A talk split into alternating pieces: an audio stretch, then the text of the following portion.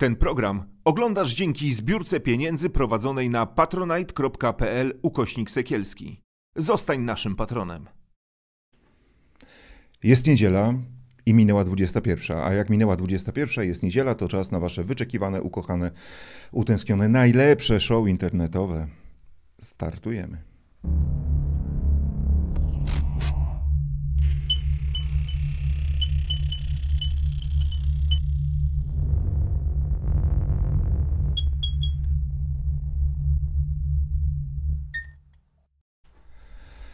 Osiemnasty czerwca. Dzień wyjątkowy i wyjątkowi goście. Renata Grochal, Newsweek oraz Stan Wyjątkowy podcast yy, i Witold Jurasz Onet Dobry oraz wieczór. Raport Międzynarodowy podcast. Dzień wieczór. dobry. A Dobry dzień wieczór. wyjątkowy, bo dzisiaj są urodziny tego słodziaczka, e, prezesa Polski Jarosława Polskę Zbaw Kaczyńskiego. Z praznikiem. E, prze- Przepraszam, happy birthday. Czego życzycie prezesowi? Emerytowanego zbawcy narodu? Nie, nie, no, tak, tak by chciał. Żeby się jego marzenie spełniło. Żeby wreszcie poszedł na emeryturę. To dobre życzenie, a ty? No ja na pewno zdrowia życzę. Ja też. Panie prezesie, du dużo, dużo zdrowia, e, aby miał pan czas cieszyć się nim na emeryturze, która nastąpi jak najszybciej. Mam nadzieję, że już na jesieni. Wszystkiego dobrego, panie prezesie. E, w sztabie e, i w PiSie się dużo dzieje e, za sprawą, tak mówię sobie, e, Renaty i Dominiki Długosz, których okładkowy artykuł w najnowszym Newsweeku a okładka Newsweeka to po prostu nie na żartę koty prezesa. Opisujemy w tym e, artykule, jak to trwa walka frakcji rozmaitych w PiSie. Brutalna walka, bo chodzi o wpływy, władzę i duże, duże pieniądze. E, Renato, nie jest ci przykro, że e, Tomasz Poręba musiał zrezygnować, czekając myślę- na twój artykuł, o Ja którym myślę, że to wiedział? był taki ruch wyprzedzający. Tomasz Poręba wiedział, że dziennikarze interesują się jego e, biznesami, jego rozlicznymi nieruchomościami nie tylko w Polsce, ale też za granicą, między innymi w Chorwacji. E, I to, że w sztabie e, Prawa i Sprawiedliwości były różnego rodzaju wojny i politycy PiSu nie byli zadowoleni z tego, jak wygląda ta prekampania i jak się e, pożalił w pożegnalnym wpisie na Twitterze pan europoseł Poręba, że nie miał wsparcia i że trzeba nowej energii, no to była tylko część tej jego motywacji do rezygnacji ze stanowiska szefa sztabu. On po prostu y, wyprzedził pewne publikacje, y, między innymi y, to, co my opisujemy z Dominiką Długosz w Newsweeku. I y, no bo po, po tych publikacjach, z tego co ja wiem, to nie tylko my się interesowałyśmy panem Porębą, ale też inni dziennikarze. Po prostu, y, gdyby wyszły pewne fakty na jaw, to Poręba i tak musiałby zrezygnować ze stanowiska. E, Waldi właśnie ciebie pyta. E, Pytanie do redaktor Renaty Grochal. Jak długo trwały prace nad tekstem o nienażartych kotach prezesa? Czy Poręba wiedział, że nad tym e, pracujecie oraz czy ten tekst mógł pomóc Porębie w decyzji o rezygnacji? Częściowo już odpowiedziałaś. Pracowałyśmy nad tym tekstem y, kilkanaście dni. Mm, Generalnie, kiedy y, w Prawie i Sprawiedliwości zaczęły się pojawiać takie nastroje, że ta kampania idzie w złym kierunku, że y, sztab jest w nieustannej defensywie, że tak naprawdę tylko reaguje na bieżące wydarzenia, nie potrafi narzucić własnej narracji, co było domeną PiSu przez ostatnie 8 lat, to opozycja musiała się odnosić do tego, co oni robią.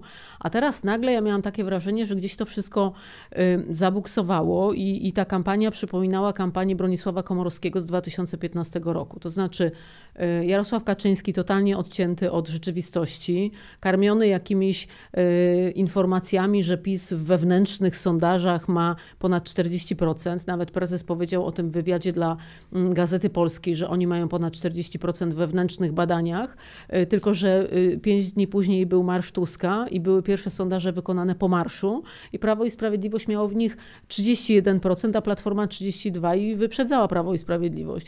Zresztą ze wszystkich badań y, oficjalnie publikowanych wynika, że Prawo i Sprawiedliwość od czasu y, wyroku Trybunału Konstytucyjnego w sprawie aborcji, w sprawie zaostrzenia ustawy antyaborcyjnej, a to było w 2020 roku, utraciło poparcie 40% y, i już nigdy nie wróciło do tego poziomu. Dzisiaj mają 30 kilka, średnia sondażowa to jest 33-34%. Ale ale ty mówisz, wiesz, o, o powiedzmy merytoryce, że kampania nie szła. Ale, wiesz, e, ale, ale, tam w tle tak naprawdę, e, dlaczego nie, też tytuł, dlaczego tytułujemy nie na żarty koty prezesa, bo tam jest wojna o po prostu o kasę. Słuchaj, tam jest, oni wykorzystali część y, środowisk Prawie i Sprawiedliwości, a dokładnie europoseł Adam Bielan i Marcin Mastalerek, doradca y, prezydenta. Dzisiaj, a kiedyś specjalista od kampanii PiSu, jeden ze sztabowców z 2015 roku, który pomógł Beacie Szydło wygrać wybory, y, Andrzejowi Dudzie również. Y, oni y, są dzisiaj blisko premiera i zaczęli tą nieudolność sztabu wykorzystywać do tego, żeby wprowadzić ludzi Morawieckiego do sztabu, żeby przejąć nad tym sztabem kontrolę i żeby przejąć kontrolę, tak jak powiedziałeś, nad olbrzymią kasą, która będzie dzielona w kampanii, bo taka taki zjazd partyjny, jak ten programowy UL, który był niedawno, czy taki zjazd, który będzie 24 w Łodzi, y, może kosztować nawet y, milion złotych. Y, trzeba wynająć firmę prywatną, żeby przygotowała oświetlenie. Trzeba wynająć firmę cateringową. To wszystko to są firmy zaprzyjaźnione z PiSem, zaprzyjaźnione z konkretnymi osobami. I tak jak opowiadał nam jeden z byłych sztabowców PiSu, to działa na takiej zasadzie.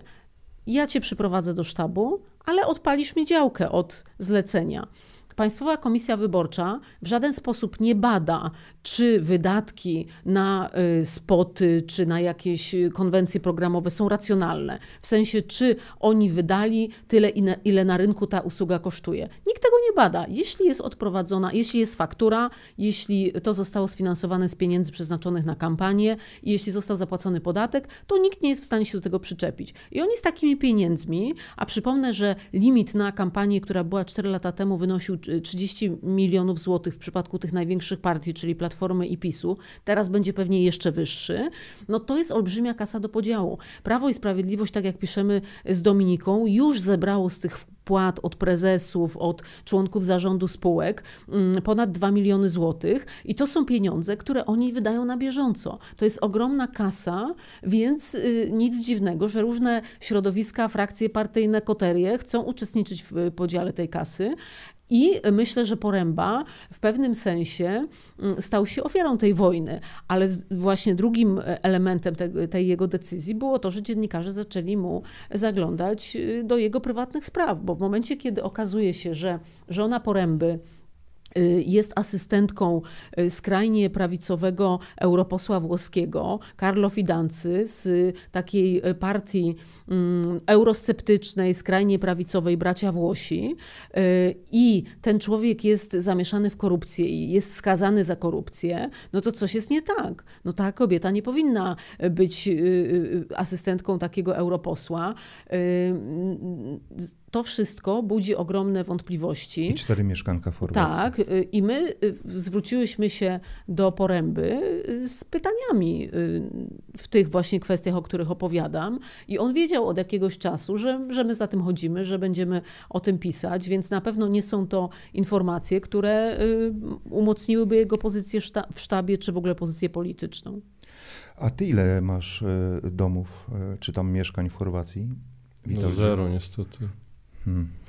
Natomiast ja, mi osobiście jest bardzo przykro, że pan Poręba nie będzie szefem sztabu, bo osobiście zawsze kibicuję y, nieudolności, jak nie życzę komuś dobrze. W związku z powyższym ja osobiście bym się cieszył. Tylko, że y, jak mm, mówimy o tych sondażach, to y, Mam wrażenie, że póki co jest taka fala po bardzo udanym e, marszu e, opozycji, czy też bardziej Platformy Obywatelskiej.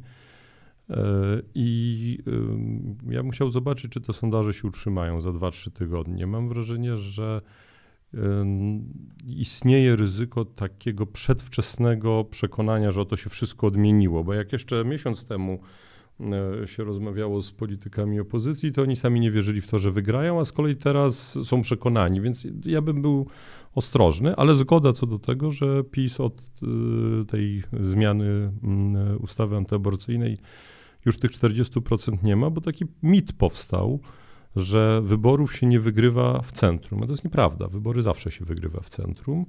E, no i miejmy nadzieję, że PiS na tym się poślizgnie, dlatego że on PiS środka nie, od, nie odwojuje. Poszedł już tak bardzo w prawo, e, bo w mojej opinii nieprawdą jest, że na prawo od PiSu jest Konfederacja. Czy Konfederacja jest w pewnych aspektach na prawo od PiSu, ale generalnie to są, e, to są dwa skrajnie prawicowe ugrupowania, które różnią się tylko w detalach. Zgadzam się, że Konfederacja, y, wiesz, y, różnica jest taka, że Konfederacja po prostu jest y, bardzo mocno eurosceptyczną partią i ona w koalicji z PiSem po prostu będzie prowadziła do Polskę do polexitu. Ja nie mam żadnych wątpliwości, że jeśli oni zrobią koalicję, a też nie mam wątpliwości, że ją zrobią, bo to, co dzisiaj mówią ci młodzi konfederaci, że oni nie wejdą w koalicję z PiSem, to jest tylko zasłona dymna. Po to, żeby ludzie młodzi na nich zagłosowali, a jak już będą mieli te swoje 15%, y, to spokojnie zrobią koalicję z PiSem w zamian za stanowisko ministra finansów dla Mencena. PiS się nigdy nie znało na finansach publicznych, więc im nie będzie zależało na tym, żeby trzymać to ministerstwo. Chętnie je pewnie oddadzą.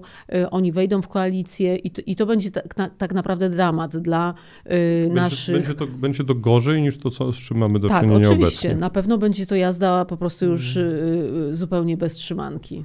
A czy z Twoich e, tam przesłuchów, Renato, wynika, że rzeczywiście Jojo Brudziński e, będzie teraz szefem sztabu? Tak może być, tak. Myślę, że to jest y, rozwiązanie takie, które się y, nasuwa, najbardziej oczywiste. Brudziński był szefem y, kilku kampanii, między innymi tej kampanii ostatniej prezydenckiej Andrzeja Dudy, tylko że tam to wszystko to wyglądało tak, że mm, on też w tej kampanii w 2019 roku był jakby szefem kampanii, a Poręba był szefem sztabu. Więc on potrafi robić kampanię, y, potrafi tych ludzi y, zmobilizować do y, ciężkiej pracy. Natomiast ja uważam, że teraz ostro do kampanii wejdzie ekipa Morawieckiego, z którym gdzieś tam jeszcze będąc ministrem w Polsce kooperował Brudziński. I myślę, że strategicznie będzie miał tam coś do powiedzenia Adam Bielan, e, będzie miał być może coś do powiedzenia Mastalerek albo ich ludzie. Zresztą słyszałam, że Mastalerek się pogodził z takim tandemem, który mm, rozgrywa w sztabie, czyli z Anną Plakwicz i, i Piotrem Matczukiem. To jest słynna spółka Solwere, która robiła kampanię szkalującą sądy sędziów. Specjaliści od czarnego PR-u. Tak, specjaliści od czarnego PR-u i że, i że tak naprawdę to no to będzie trudniejszy przeciwnik niż ten sztab y, Poręby, który był, bo w sztabie Poręby oprócz właśnie Plakwicz i Matczuka był y, pan Moskal, szef y, biura Kaczyńskiego, który nie ma doświadczenia kampanijnego. Był Poręba, który nie jest strategiem. To jest facet, który po prostu jest od łączenia różnych wątków, od wydawania poleceń i organizowania różnych eventów. Natomiast no, on nie był strategiem. Strategami tam. Ale jest, ale jest jedna rzecz, jeśli można. Chcę jeszcze tylko mhm. dokończyć, że ja uważam, że problem jest z Jarosławem Kaczyńskim bo też cała kampania PiSu była tak y, przygotowana, że to ma być kampania, w której centralną postacią będzie Kaczyński. A, on miał a prezes jeździć... nawet po Sejmie już nie tak, potrafi się poruszać. On miał jeździć gubi. po Polsce, miał y, y, rozmawiać z ludźmi, opowiadać o sukcesach PiSu, miał mu towarzyszyć Morawiecki i początkowo ten scenariusz był realizowany. Kaczyński jeździł po Polsce, tylko że okazało się, że on po pierwsze ma chorą nogę i y, nie może się y, wyrehabilitować do tego stanu takiego, żeby, żeby mógł stać na przykład, nie wiem, godzinę czy półtorej godziny mówić, y, jeździć po Polsce, ta noga go ciągle boli. No i zobaczyliśmy też, że kondycja intelektualna prezesa nie jest już taka, jak była 4 lata temu w kampanii. Witku, bo coś chciałeś powiedzieć? Tak, ja właśnie chciałem nawiązać do tego jeżdżenia po Polsce. E, rzeczywiście Jarosław Kaczyński dzisiaj jeździ mniej niż Donald Tusk. Mm, ale jeżeli chodzi o posłów na Sejm, e, to z tego, co słyszę od znajomych, którzy z kolei e, siedzą w różnych miastach, bo polityka to nie tylko Warszawa, to jest na odwrót. To nadal posłowie PiSu e, bardziej pracują w kampanii, czy też prekampanii, niż posłowie strony opozycyjnej, więc tu powiedziałbym, że jeszcze troszeczkę opozycja ma do zrobienia. Zgadzam się z Witkiem. Miałam wieczór autorski jakiś czas temu w Pałacu Kultury i Nauki na targach książki i przyjechał do mnie taki y, pan z Ciechanowa, który y, chciał się spotkać, porozmawiać o polityce i on mi powiedział to samo właśnie, że u nas w Ciechanowie pisowcy byli już kilka razy, a z Platformy nie ma nikogo, że y, nawet te wyjazdy całego klubu Platformy, które były tam na Śląsk, że oni są tydzień na Śląsku, jeżdżą po różnych miejscowościach, to jest za mało. Oni powinni nie jeździć po dużych miastach, bo tam i tak wyborcy są przekonani, tylko właśnie do takich miasteczek powiatowych jeździć i... 5, 10, 20 tak, tysięcznych. Gdzie, gdzie tam dociera tylko wybory. tak, gdzie dociera tylko telewizja mm, publiczna, czy też rządowa y, i ta cała propaganda y, pisowska Tak, tak, przepraszam. E, Nie, nie, bo ja nie podważam tego, co mówisz. E, nieprawdziwa i y, chcę też powiedzieć, że Witek ma rację, y, mówiąc, że Platforma nie może dzisiaj popadać w samozachwyt, ale ja mam też wrażenie, że oni nie popadają, że tam jest y, y, taka świadomość Tuska, że trzeba y, jeździć y, i robić duże spotkania w terenie, żeby podtrzymać ten entuzjazm, tę te, taką wiarę ludzi w to, że opozycja może wygrać wybory. I on jest nastawiony właśnie na to, żeby nie było wakacji w tym roku politycznych, tylko żeby jednak cały, całe wakacje jeździć i y, ludzi mobilizować. E, Wakacji nie mogą mieć, e, bo jeśli pojadą na wakacje, to na pewno e, nie wygrają. Natomiast tutaj uwaga do Witka, bo powiedziałeś, że w małych miasteczkach się wygrywa wybory. Mi się wydaje, mm, że mm, w tym roku może wygrać ten, kto zdemotywuje e, wyborców e, przeciwnika. E, Że nawet nie tyle, oczywiście mm, zagrza, zagrzanie własnego elektoratu e, do walki jest, jest ważne, szczególnie w przypadku opozycji, bo ten elektorat opozycji demokratycznej przez długie miesiące, a nawet lata w ogóle już nie wierzył, e, że może się coś zmienić.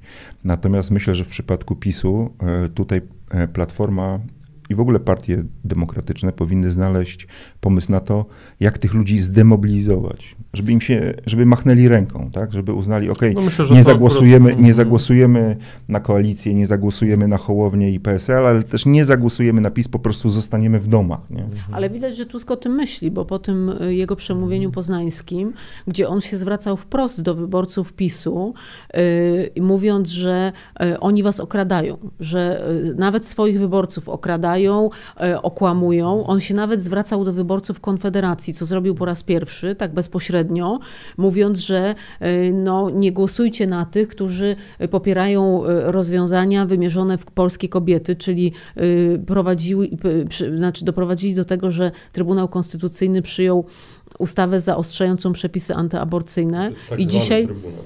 Y, Trybunał Przyłębskiej y, i dzisiaj kobiety y, przez to w Polsce umierają, że y, tam padło takie sformułowanie, które myślę, że gdzieś zapada ludziom w pamięć, że jak masz zagłosować na Konfederację, to spójrz w lustro, później porozmawiaj ze swoją matką, kobietą, partnerką, siostrą i wtedy zastanów się, czy na takich ludzi głosować. I on trochę tak jakby mm, mówi do tych ludzi, nie bądźcie wspólnikami tej władzy, ani w, ty, w tym złodziejstwie, ani, ani w tych przepisach wymierzonych w polskie kobiety. Więc wydaje mi się, że to jest takie obliczone na demobilizowanie tego elektoratu. Powinien jeszcze wyraźniej mówić o tym, że Konfederacja, to co mówił e, Witek, że Konfederacja to mały PiS.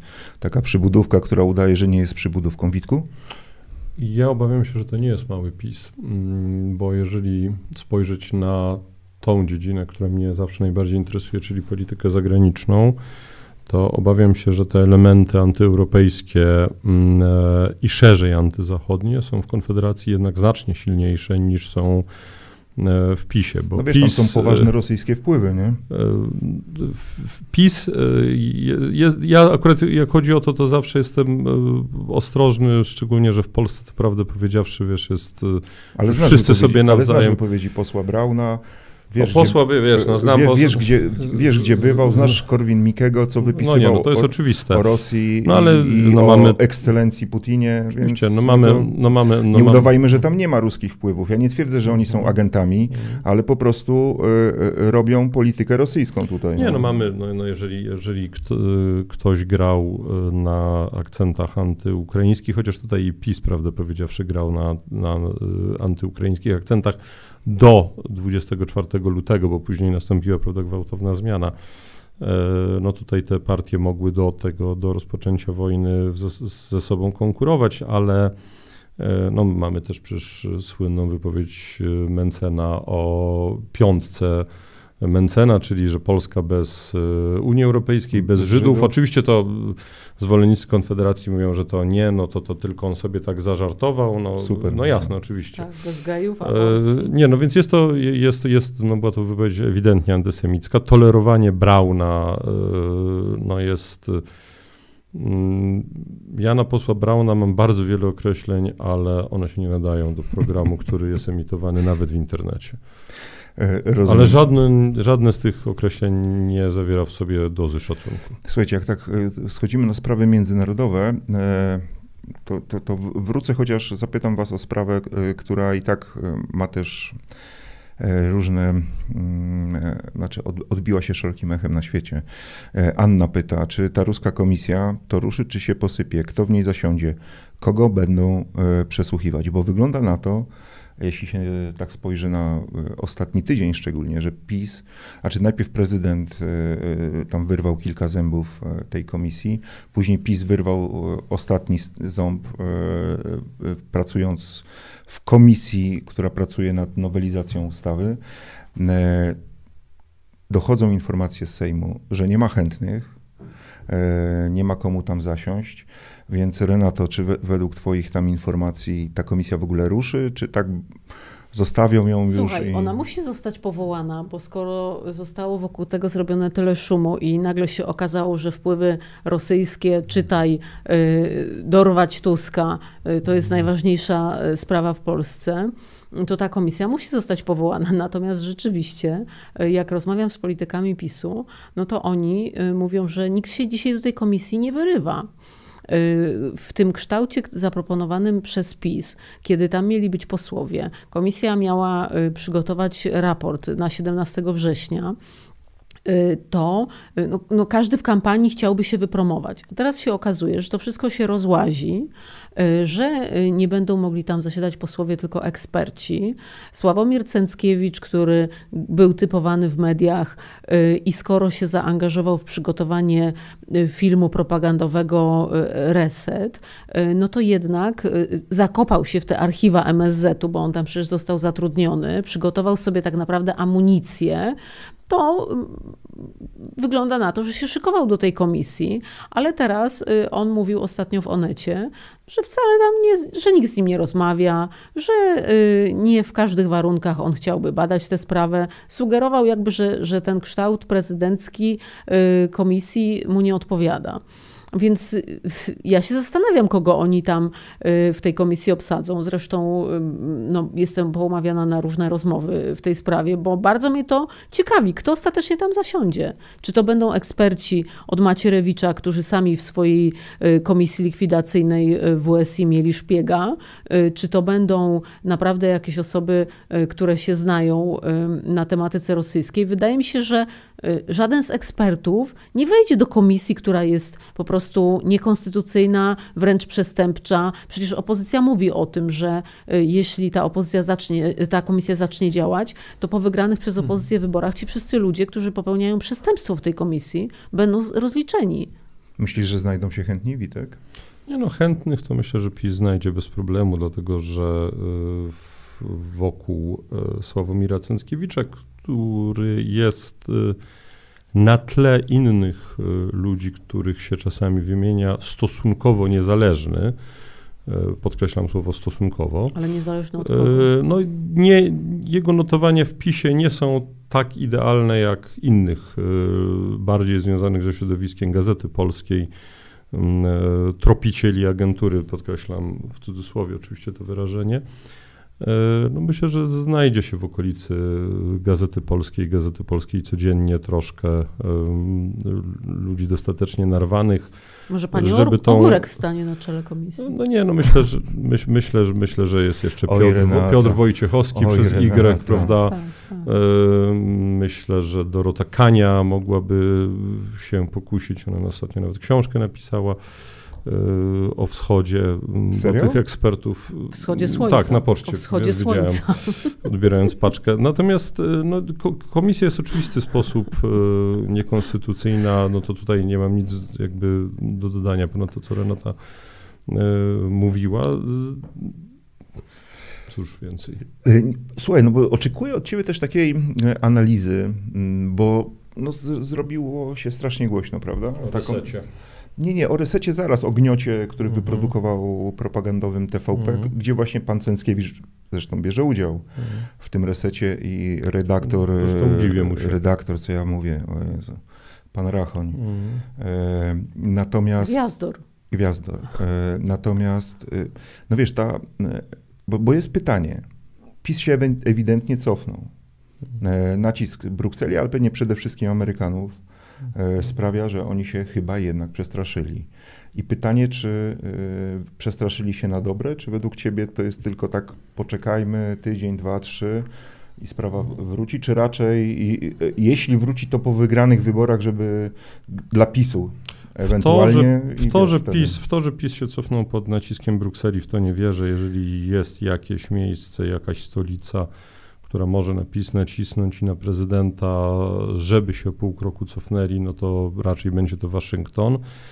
E, natomiast ja nie odczułem jakiejś szczególnej e, ulgi z powodu tego, że się cofnęli, dlatego że ta ustawa nadal jest w istocie bolszewicka w swej naturze. Nie jest to też pierwszy raz, kiedy PiS e, no, w zasadzie wprowadza tutaj standardy rosyjskie. Ja przypominam ustawę dezupegizacyjną, mm, bo przy okazji tej ustawy PiS wprowadził do polskiego porządku prawnego odpowiedzialność zbiorową i to jest dla mnie taki moment, niezależnie od tego, co sądzimy o tych ludziach, których to dotknęło, chociaż tam byli ludzie, którzy przecież służyli przez większość życia swojego wolnej Polsce, wprowadzanie odpowiedzialności zbiorowej, to, znaczy, to, to oznacza, że jest się komuchem. Więc PiS głosując za tym i prezydent podpisując to, przeszli na stronę, e, gdzie kiedyś stało ZOMO, mówiąc krótko. E, natomiast ja powiem szczerze, że ja w tym wszystkim, w tym całym szaleństwie nie rozumiem jednej rzeczy, mianowicie e, reset, y, w stosunku do którego ja byłem krytyczny w czasach, kiedy rządziła Platforma Obywatelska, tylko że byłem krytyczny, a e, reset uważałem, że ci, tak, a uważałem, że ci, którzy go prowadzili, byli zdrajcami, no to są dwa różne stwierdzenia. E, można było e, w sposób inteligentny skrytykować, e, no tylko najwyraźniej PiS już nie jest do tego zdolny. To znaczy PiS zawsze przelicytowuje, zawsze przesadza, nigdy nie jest w stanie się zatrzymać, tak? I to jest chyba ten, ten element, który może doprowadzi PiS do przegranej w wyborach. Oby, dlatego że no to jest partia, która dzisiaj doprowadza do bolszewizacji Polski. Prawda? To już skoro o resecie. Renato, czy widziałaś paradokument e, wyprodukowany przez TVP na, na cele propagandowe, którego autorem jest e, pan Cęckiewicz i... E, pan Rachoń. Pan tak, Rachoń. musiałam go Przepraszam, obejrzeć. muszę podziękować. Konrad tutaj, bo teraz, wiecie, na YouTubie można dawać takie naklejki i, że tak powiem, E, też przekazywać jakieś sumy na kanał e, nasz. I chciałem podziękować, e, bo dostałem od Konrada Rusa naklejkę, to się nazywa specjalna naklejka i z wpłatą, a nie to pilna uczennica. E, bardzo dziękuję. E, Konrad, e, ty możesz po prostu też dać taką naklejkę, a to osoba, która ma nick Pilna Uczennica, przesłała nam naklejkę i wpłaciła pieniądze. Bardzo dziękuję. Przepraszam, Renato, czy widziałaś tak, to dzieło? Tak, dostałam zadanie domowe od Andrzeja Stankiewicza, z którym prowadzę stan wyjątkowy i wiesz, nie chciałam tego oglądać, bo ja w ogóle od jakiegoś czasu nie zatruwam się telewizją tak zwaną publiczną. Oglądam tylko wtedy, kiedy muszę. A ja uwielbiam paski oglądać. Tak, wiesz, właśnie ja y, często na Twitterze y, jest tam takie jedno mhm. konto, które y, ktoś robi przegląd tych wszystkich pasków, ale oglądam te programy publicystyczne albo wiadomości, które oni tam w internecie zamieszczają na stronach TVP i ja wtedy oglądam to już po, jakby po ukazaniu się, po premierze. Obejrzałam ten film i przez cały czas czekałam właściwie na to, czy to będzie bardzo jednostronne, czy będzie tylko lekko jednostronne. I jak zobaczyłam, że to się zaczyna od Litwinienki, 2006 rok, mm, od zamachu na Litwinienkę, później bardzo szybko przechodzi do rządów Tuska, jest przemówienie Tuska i to słowo właśnie o tym resecie, o tym, że, że trzeba z Rosją nawiązać jakieś relacje partnerskie to czekałam bardzo na rok 2016, kiedy do władzy dochodzi Prawo i Sprawiedliwość, bo oni też opis zahaczyli. I kiedy premier Mateusz Morawiecki jedzie na Białoruś i tak naprawdę kontynuuje politykę y, wschodnią rządu Platformy Obywatelskiej. Tu się, bo, tu się nie mogę zgodzić. Poczekaj, ale Platforma Obywatelska mhm. miała taką koncepcję, żeby realizować politykę wschodnią w oparciu o Unię Europejską. Że nie ma sensu, bo Polska jest za małym graczem, żeby y, samodzielnie na przykład y, wojować z Putinem. Y, I oni wymyślili taki program Partnerstwa Wschodniego, gdzie te kraje jak Ukraina czy Białoruś miały być takim buforem oddzielającym y, Polskę y, od Rosji. I oni próbowali przyciągać Ukrainę do Unii Europejskiej różnymi programami pomocowymi. Y, taka sama polityka, czy podobna była wobec Białorusi stosowana. No tam była przygotowana, I, już, jeśli chodzi o Ukrainę, była umowa tak, stowarzyszeniowa y, przygotowana, kiedy, której Janukowycz nie podpisał i zaczął się drugi Majdan. Majdan. Zaczął się Majdan wtedy i kiedy Prawo i Sprawiedliwość doszło do władzy, to Ukrainę oczywiście zostawili zupełnie y, w, narożniku, bo Morawiecki, przypomnę, do wybuchu wojny nie pojechał y, do Ukrainy, ale pojechał na Białoruś, robić interesy z Białorusią. Y, wtedy pamiętam, rozmawiałam z ówczesnym ministrem spraw zagranicznych, panem Waszczykowskim, który też jeździł na Białoruś i pytałam go, po co wy tam jeździcie? I on mi wtedy mówił, że trzeba próbować przeciągać y, Łukaszenkę na stronę Unii Europejskiej, że trzeba im załatwić pożyczki, żeby ich odciągać od Rosji. Y, I y, niestety to się zakończyło totalnym fiaskiem, ponieważ oni dostali atrakcyjniejsze pożyczki, tańsze od Putina ale oni kontynuowali tę politykę. To nie było tak, że oni przyszli do władzy i powiedzieli: Dobra, to teraz y, y, Łukaszenka jest y, sojusznikiem Putina, nie możemy z nim w ogóle rozmawiać. Były wycieczki polskich mm, właśnie urzędników pisowskich, pana premiera i przypominamy sobie pewnie, jak pan Karczewski tam też jeździł i mówił, że Łukaszenka to jest ciepły człowiek. I oni chcieli robić normalne interesy z Białorusią. No to z, tutaj muszę e, polemicznie, bo akurat na Białorusi pracowałem, zanim zostałem dziennikarzem i... Mm, jako dyplomata. Jako dyplomata i jako charge d'affaires RP i akurat uważam, że mm, pomysł na rozmowę z Łukaszenką był dobrym pomysłem e, i był pomysłem antyrosyjskim, a nie prorosyjskim. Dlatego, że. Ale ja tego nie powiedziałam, że był No to nie mógł być kontynuacją w takim razie. Dlatego, że y, kontynuacja, y, ty powiedziałeś tak, że to była kontynuacja tego, prawda, kursu, Programu że... Partnerstwa Wschodniego. Nie, to nie miało nic wspólnego z Partnerstwem Wschodnim. Partnerstwo Wschodnie nigdy w ogóle nie odgrywało żadnej roli w dialogu z Łukaszenką. Łukaszenka nigdy w życiu w żadne Partnerstwo Wschodnie nigdy nie wszedł. Pamiętam wizytę ministra Sikorskiego i Guido Westerwelle, wicekanclerza Niemiec, jak był moment, kiedy minister Sikorski mówił o partnerstwie wschodnim, to Białorusini nawet nie not, przestali notować. Tak? Rozmówcą był Władimir Makiej, wówczas szef administracji prezydenta, później, czyli drugi człowiek państwie, drugi, później szef dyplomacji. E, to w ogóle nie był temat. Tematem było to, czy Białoruś ma pole manewru i w ramach tego pola manewru, oczywiście nie można było go przeciągnąć na zachód, ale mm, można było próbować i zresztą robili to również nasi partnerzy z NATO, bo ja przypominam, że był taki moment w 2019 roku, kiedy były wspólne ćwiczenia wojskowe brytyjsko-białoruskie, czyli oni mhm. poszli jeszcze dalej. Tak? Oczywiście one były małe, to były tam tylko siły specjalne i tak dalej, no tym niemniej było to jakby bardzo znaczące. E, to się załamało w roku 2020 w wyniku nieudanej e, rewolucji na Białorusi, e, której to rewolucji zresztą wbrew całej opinii publicznej w Polsce i całej y, opinii eksperckiej, ja byłem przeciwny, bo uważałem, że to się właśnie źle skończy. Znaczy skończy się tym, że Łukaszenka użyje siły, my nałożymy sankcje, on wpadnie całkowicie w ramiona, w ramiona Putina i że i to w efekcie skutkować będzie zagrożeniem w mniejszym stopniu dla nas, w większym stopniu dla Białorusi. Myśmy w Onecie Yy, przepraszam za brak skromności, ja w Onecie pisałem o tym, że Biało, o Białorusi trzeba myśleć nie w kontekście demokracji, tylko w kontekście zagrożenia militarnego dla Kijowa, dlatego że z Białorusi do Kijowa jest 150 kilometrów, a od granicy tej faktycznej, która istnieje przed 24 lutego z Rosją, jest ponad 500 kilometrów, więc akurat to był dobry ruch yy, w sensie idei, natomiast oczywiście był zły w sensie wykonania. E, dlatego że PiS e, zrobił dokładnie to samo, co w którymś momencie Platforma, czyli outsourcingował politykę zagraniczną. Znaczy polityki zagranicznej nie prowadzi Ministerstwo Spraw Zagranicznych w mm. Polsce od lat. I w ogóle podstawowym felerem tego filmu e, Rachonia i Cęckiewicza, pomijając jego beznadziejnie propagandowy wymiar, no bo to jest oczywiste, tak, że to jest po prostu propagandówka i agitprop, jest to, że oni się opierają na archiwach Ministerstwa Spraw Zagranicznych, a nie Agencji Wywiadu, dlatego że na podstawie yy, archiwów MSZ-u, to szczerze powiedziawszy, w ogóle w mojej opinii żadnego filmu się na temat żadnej polityki zagranicznej, a na pewno nie polityki zagranicznej, znaczy wschodniej, Wschodni. to się na, na, pewno nie da zrobić, bo nie tam są archiwa.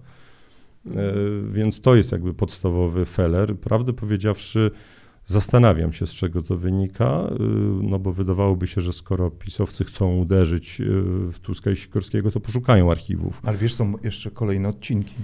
Nie, ale właśnie wiecie, bo e, mnie tego, to uderzyło. Tego, tego dzieła zobaczymy, ale zobaczymy co będzie dalej. że właśnie mhm. ten film jest aż tak bardzo jednostronny, bo y, ciekawy byłby film pokazujący, jak było naprawdę, że ten reset to przecież nie był wymysł Tuska, to była polityka Amerykanów w pewnym momencie, między innymi prezydenta Obamy. Busha wcześniej. Y, tak, wcześniej Busha. Mhm.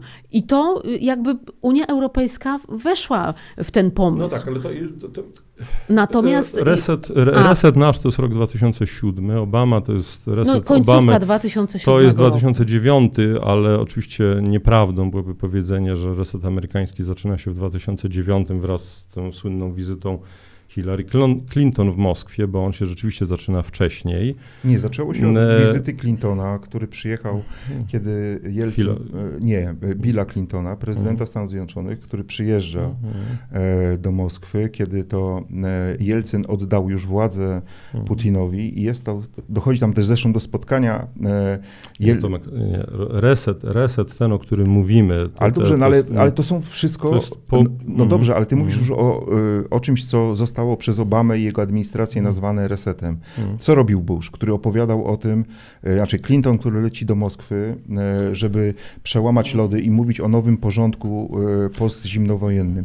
Później jest George Bush. Oczywiście jest 11 września, więc Bush potrzebuje wsparcia Rosji. No i Jelcyn do niego, tfu, Putin do niego dzwoni jako pierwszy. Dokładnie. To, to prawda. I później Bush opowiada o tym, jak mhm. spojrzał to Putinowi w oczy i, i, i spoj, zajrzał w jego duszę i tak mhm. dalej, i tak dalej. To są wszystko wszystko sygnały, wiesz, które, a czy Amerykanie ewidentnie gdzieś mm. też już wtedy liczyli na to, że być mm. może z tym Putinem da się robić interesy i da się dogadać. I tak i nie, dlatego że do któregoś momentu liczą, że tak jest. Później zaczyna być zaostrzenie na tle y, po pierwsze przemówienia monachijskiego, tak? Y, I ja absolutnie y, nie podpisałbym się pod tezami tego filmu i takich szalonych prawda, nienawistników, którzy, którzy y, uderzają w Donalda Tuska, Radosława Sikorskiego. E, no bo trzeba pamiętać o tym, że e, myśmy byli osamotnieni, a nie da się w osamotnieniu prowadzić polityki zagranicznej, e, że nawet państwa bałtyckie w gruncie rzeczy miały inne wówczas stanowisko, że mieliśmy kwestię tranzytu do Afganistanu do załatwienia, bo to też była bardzo istotna kwestia i trzeba było z Rosjanami jakoś współpracować, ale jakby to jest jedna strona medalu. No, ale jest też druga strona medalu i to też powiedzmy uczciwie. Jesteśmy po przemówieniu monachijskim, e, w którym e, Putin wyłożył karty na stół, bo on się tym różni od przy, przywódców sowieckich, że on informuje, co będzie robił, tak? Tylko dodajmy, y, to mhm. wystąpienie i ta, i ta reakcja to też jest y, jego odpowiedź de facto mhm. na y, zajęcie Iraku mhm. przez wojska amerykańskie. Tomek, ja bym się bardzo nie zgodził z mówieniem, Znaczy ja nie tłumaczę Putina. Sokol... No tak, ale właśnie widzisz, bo Rosjanie mówią, nie, to jest nasza odpowiedź. No, no, no nie, no to nie jest ich odpowiedź, No. tak? To oni są tym agresorem, bo ja przypominam, że przemówienie monachijskie następuje co prawda przed wojną gruzińską, ale ono następuje, bo to nie jest tak, że między rokiem 90 a 2008 Rosjanie żadnej wojny nie toczą, bo jeszcze w międzyczasie e, jest Czeczenia, w międzyczasie jest e, Naddniestrze, e, e, w międzyczasie jest to, co w efekcie przecież sprowokowało wojnę gruzińską, czyli Rosjanie imperialne wojny toczą, tak, e, przed Monachium. Więc ja bym powiedział w ten sposób. Jeden z bohaterów tego e, filmu, Jurij Felsztyński, e, kiedy się z nim e, skontaktowałem, przysłał tekst.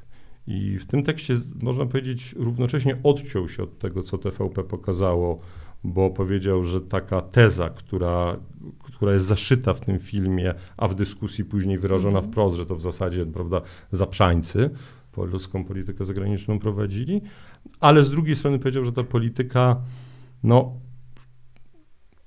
no nazwać ją szczególnie głęboką e, intelektualnie się nie da, bo my oczywiście nie możemy prowadzić polityki sprzecznej w stosunku do polityki amerykańskiej, no nie możemy, bo wisimy na nich w zakresie bezpieczeństwa.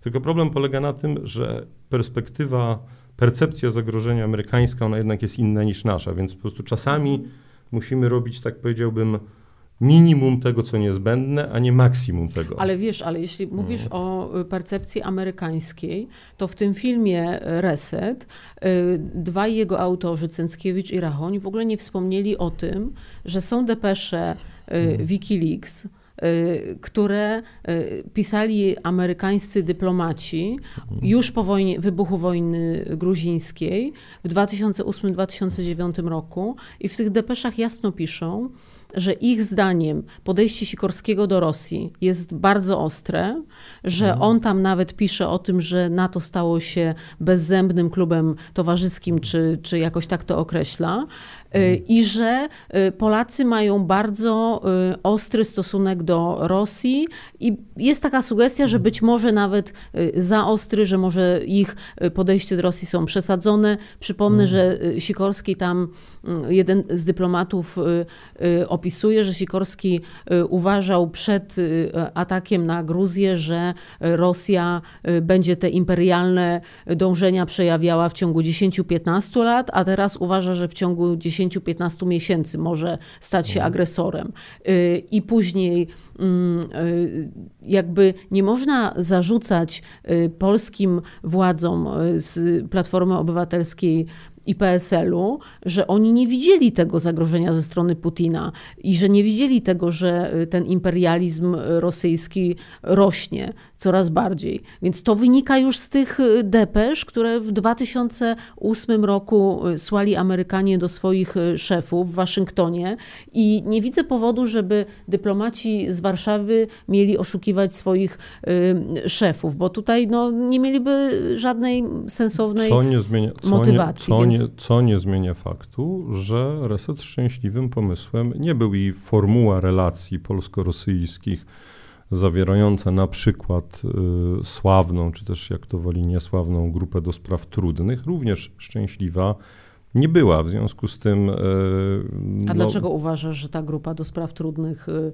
w której między innymi y, Daniel, Adam Daniel Rotfeld uczestniczył, dlaczego ona Z nie dwóch była podstawowych powodów. Z dwóch podstawowych powodów, dlatego że w chwili, w której myśmy delegowali na współprzewodniczącego grupy Adama Daniela Rotfelda, Rosjanie mieli delegować Igora Iwanowa, czyli byłego szefa dyplomacji, to Mhm. istniała równowaga w momencie, w którym Rosjanie wycofali Igora Iwanowa i wysłali pana Torkunowa, czyli rektora MGIMO, Mhm. to bardzo wyraźnie pokazali, że mają w głębokim poważaniu grupę do spraw trudnych. No wiesz, ale jednak przekazanie nie, ale pewnych momencik. dokumentów dotyczących Katynia, czy przyznanie przez Putina, że Katyn jednak był i uznanie tego za zbrodnię, to był między Nie no, Kat- innymi y, sukces tej grupy. Nie.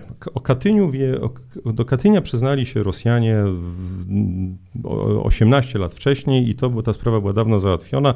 Rehabilitacji ofiar Katynia nigdy nie przeprowadzili. Natomiast przede wszystkim, dlaczego Grupa do Spraw Trudnych była błędem?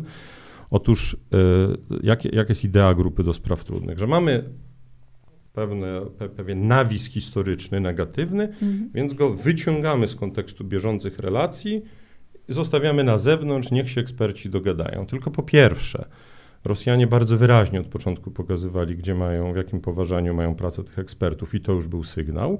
Ale po drugie, ja nie znam drugiego kraju, który wpadł na pomysł, że to, że mu kogoś wymordowano, jest jego problemem, a nie tej drugiej, problemem tej drugiej strony. Ormianie mają zupełnie inny pomysł na, na, na, na to, jak podchodzić do kwestii ludobójstwa Ormian. Oni mówią, to jest problem Turcji, nie nas, or, Armenii, prawda? A my o tym uznajemy, że Katyn to jest nasz problem. A nie, to nie jest nasz problem, to jest problem Rosji. To jest nasze, przepraszam, cynicznie powiem, narzędzie w, ewentualnie do presji na Rosję, a nie, że my usuwamy coś, co jest w istocie, bo dla kogo jest Katyn niewygodny? Dla nas czy dla Rosjan? No bardziej chyba dla Rosjan, prawda? W związku czy z powinien tym, być? No przynajmniej powinien być. No ale cały reset to jest jeszcze w ogóle też historia przecież stosunków e, Kościoła katolickiego z Federacją Rosyjską. I tutaj też jest kontekst, zresztą też pominięty, bo ja absolutnie nie bronię przy tego filmu, tak? Bo tu też by trzeba spojrzeć, y, jak, jakie były relacje Polski i stolicy apostolskiej, bo to nie myśmy zarazili Watykan ideą dialogu Kościołu, mhm. bo ja mhm. przypominam, było takie wspólne oświadczenie. To zresztą też był element tego właśnie konceptu naszych relacji, później był prawda, wspólne oświadczenie biskupów o historii.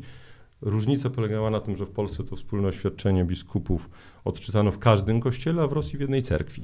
Tak. E, I tego rodzaju elementów nierównowagi, pokazujących złą wolę Rosji, było całe mnóstwo i myśmy tego nie zauważali. Ale skoro wspomniałeś kadry, wymieniłeś Adama Daniela mhm. Rotfelda, to cały, cały, szukam właściwego słowa, Rzeczą, która jest dla mnie najbardziej perwersyjna, jest to, że jeżeli przyjrzeć się, kto zrobił nieudany reset PiSu w relacjach z Białorusią, bo ten reset był w efekcie nieudany, chociaż co do jakby idei słuszny, e, i reset Platformy Obywatelskiej z Rosją, no, który też się niezbyt udał, to to są dokładnie ci sami ludzie. I to jest właśnie najpiękniejszy element tego całego numeru. Mianowicie e, konformiści, którzy kiedyś się wysługiwali jednej partii, teraz się wysługują drugiej partii. I potem te partie się dziwią, że im to nie wychodzi. No oczywiście, że im nie wychodzi, dlatego że dobierają sobie takie kadry. Wiesz, ale to by, gdyby rzeczywiście ktoś chciał tę sprawę zbadać w taki uczciwy sposób, żeby to było lekcją dla y, polityków, to by było bardzo ciekawe. Tylko u nas właśnie y, telewizja publiczna, ain't gonna która, happen. Nie ma która powinna nie ma się, dobra, telewizja publicznej. rządowa, Słowo która można y, w różny sposób tak, używać, tak. ale na pewno ale, nie wobec ale tej wiesz, telewizji. publiczna w tym sensie, że finansowana z naszych pieniędzy. Oni tak. robią czystą propagandówę yy, i po co to mhm. robią? Po ja to, wiem, żeby tylko, amunicji nie... dostarczyć partii rządzącej. Ja wiem, tylko odkładając na bok wszystko, e, żaden dziennikarz nigdy w życiu nie dostałby wglądu e, w archiwa e, MSZ-u. Wywiadu to na pewno. Znaczy wywiadu tak. MSZ-u też no jednak to są poufne, to jest jakaś kuchnia dyplomatyczna. E, e, robimy wielką aferę, że wyciekają e, depesze z ambasady amerykańskiej na przykład i ujawnia, ujawnia się tą kuchnię dyplomatyczną, co nie jest dobre, bo nagle, że tak powiem, ci, którzy nie są nam przyjaźni, na przykład dowiadują się więcej niż powinni wiedzieć, a tutaj ktoś wpuszcza po prostu, wyrzucajcie to, to jest takie moje, wiesz co, takie moje przemyślenie, że e, nie wiem, e, e, czy po raz, znaczy nie, wiem, po raz kolejny po prostu postanowiono zaszkodzić długofalowo też państwu, bo ja się spodziewam w kolejnych odcinkach kolejnych dokumentów, jakichś kolejnych poufnych tak, informacji ale, wiesz, ale poza, tym, poza tym, że nie wolno odtajniać dokumentów, szczególnie po tak krótkim czasie, jest jeszcze jeden problem, mianowicie, że no jednak debata publiczna powinna mieć jakby to do siebie, że my jako obywatele słuchający nas wiemy i rozumiemy więcej, a nie mniej. I e, jeżeli ja na przykład jako naczelny dowód e, tego, jaki to zły jest e, Radosław Sikorskich, widzę tezy do rozmowy pisane przez Departament Polityki Wschodniej, to niezależnie od tego, co o tych tezach sądzę, myślę sobie, że ten film zrobił ktoś, kto nie wie, jak państwo funkcjonuje. Tezy do rozmów to jest to takie bla, bla, bla. I mhm. mniej więcej te tezy się powtarza za każdym razem te same i zawsze na wstępie jest, że chcemy rozwoju dobrosąsiedzkich relacji. No ja ci mogę w ciemno napisać tezy na rozmowy Korei Północnej z południem, Izraela, wiesz, z Hezbollahem i whatever, tak? One mniej więcej zawsze będą takie same. Nie tam są prawdziwe papiery, nie tam jest prawdziwa polityka. Słuchajcie, więc jeszcze kilka pytań od e, naszych widzów na koniec. E, Panie Witoldzie, pyta Anna, czy pan uważa za realne niebezpieczeństwo rozmieszczenia taktycznej rosyjskiej broni jądrowej na terenie Białorusi? No już się czy stało. to taki straszak? Nie no, już się to stało yy, i No ta właśnie, broń została bo, bo chyba się rozmieszczona. chwalił w ogóle e, Tak, no już przed, jest. w telewizji. No już jest, e, że tak powiem, e, koniec filmu pojazd uszol. E, Mówiąc krótko, musimy się liczyć z tym, że, że graniczymy z Rosją w istocie, przynajmniej w sensie wojskowym, nie tylko tam, gdzie mamy granicę z obwodem kaliningradzkim. Ja się tego obawiam z jednego zasadniczego powodu, bo wyobrażam sobie scenariusz, w którym większość państw Zachodu sobie odetchnie, jeżeli któregoś dnia uda się zakończyć wojnę z Ukrainą. e, I odetchnie na przykład nawet Rumunia, bo ona przestanie być państwem frontowym, jeżeli e, no po pierwsze Ukraina się broni, jak wejdzie do NATO, to już w ogóle przestanie być państwem frontowym i są tylko cztery państwa, które pozostaną państwami frontowymi w NATO, to znaczy Polska, Litwa, Łotwa, Estonia. E, Natomiast z punktu widzenia Łukaszenki, to uważam, że jest to niedoceniany majstersztyk, zgoda na rozmieszczenie rosyjskiej taktycznej broni e, jądrowej, bo z Łukaszenką nikt na Zachodzie już nie chciał rozmawiać, a teraz wyobraźmy sobie, że Rosja tą wojnę w którymś momencie nie tylko militarnie, ale i dyplomatycznie przegrywa i oto Łukaszenka ma znowu narzędzie do rozmowy z Zachodem. Ju- Już nie więźniów politycznych, nikt nie będzie handlował Tylko broń. taktyczną broń jądrową. I teraz jest pytanie, czy my jako, czy polska dyplomacja, kontynuując odpowiedź dla pani Anny, czy myśmy się powinni zajmować idealnym końcem wojny dla Ukrainy, e, czyli tym, żeby Ukraina jeszcze odbiła to, to i tamto, czy też dla nas bardziej istotne jest, żeby Zachód dogadując się z Rosją za pół roku, rok, dwa albo pięć lat, kiedykolwiek ta wojna się skończy, nie zapomniał porozmawiać na temat Białorusi. Bo ja obawiam się takiego końca wojny, który nie będzie dla nas oznaczał, że nagle oto zagrożenie dla nas zasadniczo zmalało. I to jest dla mnie absolutnie fundamentalna kwestia. E, Renata, jeszcze do ciebie pytanie od Waldiego. E, Czy PSL pójdzie do Platformy na kolankach? E, Nie, do Platformy na kolana. Nie, na kolanka. No w każdym razie, czy pójdzie do Platformy Czy PSL? pójdzie na kolanach? Znaczy ja przeczytałem na kolanach, a to jest, chodzi o to, że Czy pójdzie, pójdzie do, do Platformy na kolanach? na kolanka, tak. Tak, bo to, y, jak rozumiem, tutaj pan Waldi za, zacytował Hołownię, który mówił, że nie chce siadać Tuskowi na kolankach. E, No, wszystko zmierza w tym kierunku. Ja od pół roku powtarzam z uporem maniaka, że y, projekt y, trzeciej drogi jest drogą donikąd. To znaczy, Hołownia już chyba dzisiaj nie ma wyborców, a przynajmniej oni się kurczą w tempie bardzo szybkim. Mm, Wszedł y, w alians, miał być partią antysystemową, wszedł w alians z najbardziej systemową partią trzeciej RP. Y, y, Jest ewidentnie bardzo mocno sfokusowany na tym, żeby wystartować w wyborach prezydenckich. Dla niego nie liczy się to, żeby opozycja rządziła po wyborach parlamentarnych. On jest jednym z tych polityków, dla których najważniejsze jest jego ego. To znaczy, on chce być prezydentem Polski i jest w stanie mm, poświęcić nawet y, przyszłe rządy y, opozycji. Y, Mam takie sygnały, że coraz więcej polityków PSL-u zaczyna się orientować w tym, że ten sojusz z Hołownią wcale im nie przysparza głosów, tylko że im szkodzi, że Kosiniak-Kamysz jest spychany w tym tandemie na drugi plan, że tak naprawdę to on nadaje Hołownia. A Hołownia dla tego elektoratu wiejskiego nie jest atrakcyjny, bo niby jaką ma dla niego ofertę? Nie ma tej oferty.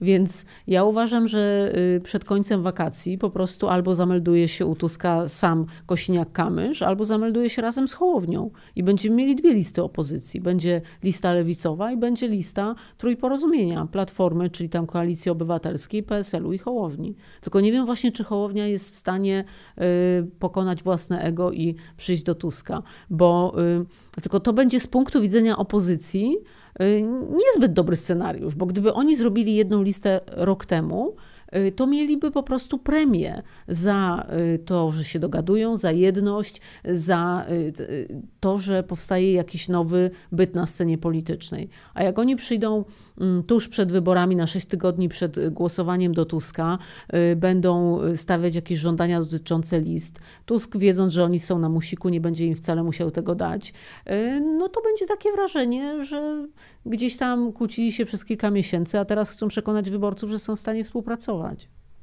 Bardzo Wam dziękuję, ale jeszcze nie nie żegnamy, jeszcze nie, jeszcze coś optymistycznego na koniec chciałbym, bo zazwyczaj rozmawiamy o rzeczach no, troszkę dołujących.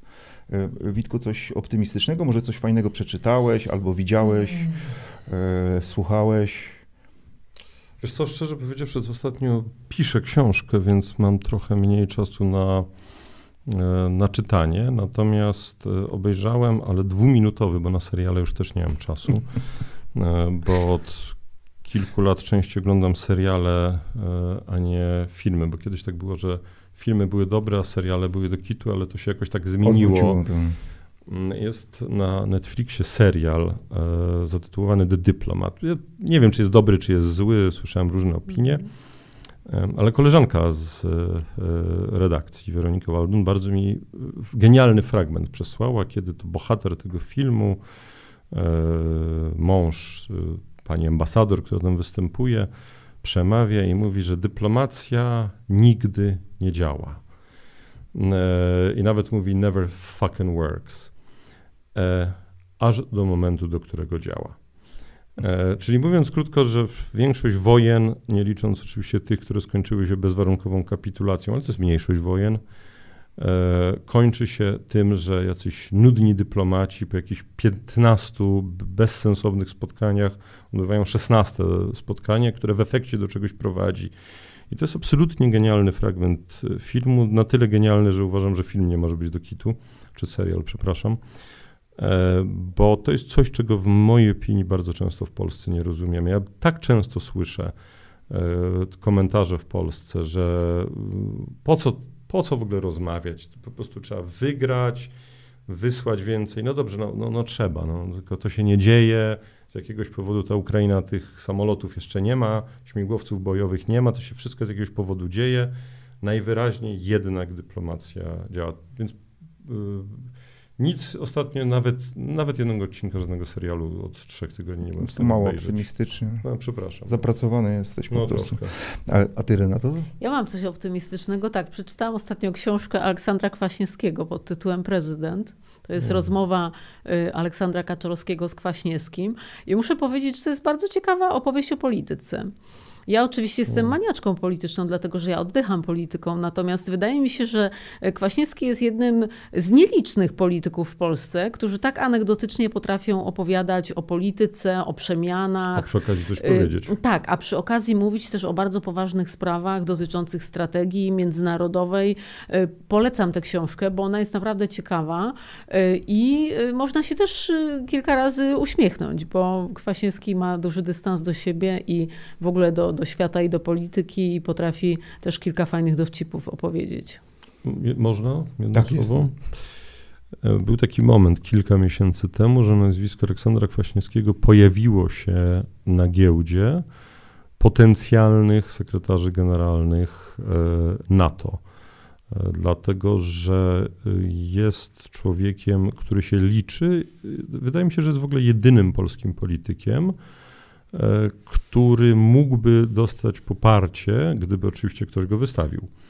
E, zarówno Waszyngtonu, jak i Berlina. E, bo nie jest, bo, bo Donald Tusk na pewno poparcia Waszyngtonu to nie jestem przekonany, czy, czy, czy, czy by dostał, bo zresztą no przecież ostentacja, z jaką prezydent Biden się spotyka z Rafałem Trzaskowskim w czasie obydwu wizyt, a, a omija szerokim łukiem e, Tuska, no wiele jakby mówi. To nie chodzi o to, że Biden popiera PiS, chodzi o to, że w ramach tego układu opozycyjnego ewidentnie Amerykanie stawiają na Trzaskowskiego, ale to dygresja. No Uważam, że. Kwaśniewski miałby szansę, gdybyśmy tylko go e, wystawili. To znaczy, oczywiście nie ma żadnych e, szans. Zresztą nie sądzę, że mm, nie sądzę, że, nie, nie podejrzewam po prostu o nie podejrzewam polityków PiSu o wielkość. Nie, ja pytałam wtedy Aleksandra Kwaśniewskiego, kiedy się te spekulacje pojawiły. On powiedział, że to jest tylko spekulacja medialna, że ani y, nikt Mhm. tego y, mu nie proponował, ani właśnie też PiS nigdy by go nie wystawiło. Tak, zresztą. I on- dlatego nie będziemy mieli sekretarza Tak, generalnego no, na to, co, dokładnie. i co najprawdopodobniej nasz region nie będzie miał. Tak. A, a ja chciałem powiedzieć optymistycznie, że wczoraj e, była Parada Równości, e, było pięknie, kolorowo i chciałoby się, aby Polska była taka kolorowa, tęczowa, różnorodna, tolerancyjna i otwarta e, zawsze. I tego sobie i wam życzę. I tego Jarosławowi Kaczyńskiemu A życzmy. ja on ma chciałbym dodać, że w tym marszu e, równości brali udział ambasador Stanów Zjednoczonych, ambasador Wielkiej Brytanii, e, Norwegii, Szwecji. e, I jeżeli ktoś z prawicy ogląda, bardzo mnie cieszy Państwa mindfuck. Dziękuję bardzo. Witold Jurasz, e, Onet oraz podcast e, Raport Międzynarodowy, e, Renata Grochal, Newsweek oraz podcast Stan Wyjątkowy. Dziękuję bardzo. Ja nazywam się Tomasz Sekielski, ale na pożegnanie jeszcze pokażę Wam okładkę najnowszego Newsweeka, abyście nie zapomnieli go kupić jutro w sprzedaży. Papierowa wersja od jutra. E, Nie ma kiosków już prawie, więc szukajcie w różnych innych też punktach, żabkach, biedronkach, lidlach i tym podobnych miejscach. E, Dziękuję za dziś e, i do zobaczenia za tydzień. Kłaniam się nisko. Ten program oglądałeś dzięki zbiórce pieniędzy prowadzonej na patronite.pl ukośnik sekielski. Zostań naszym patronem.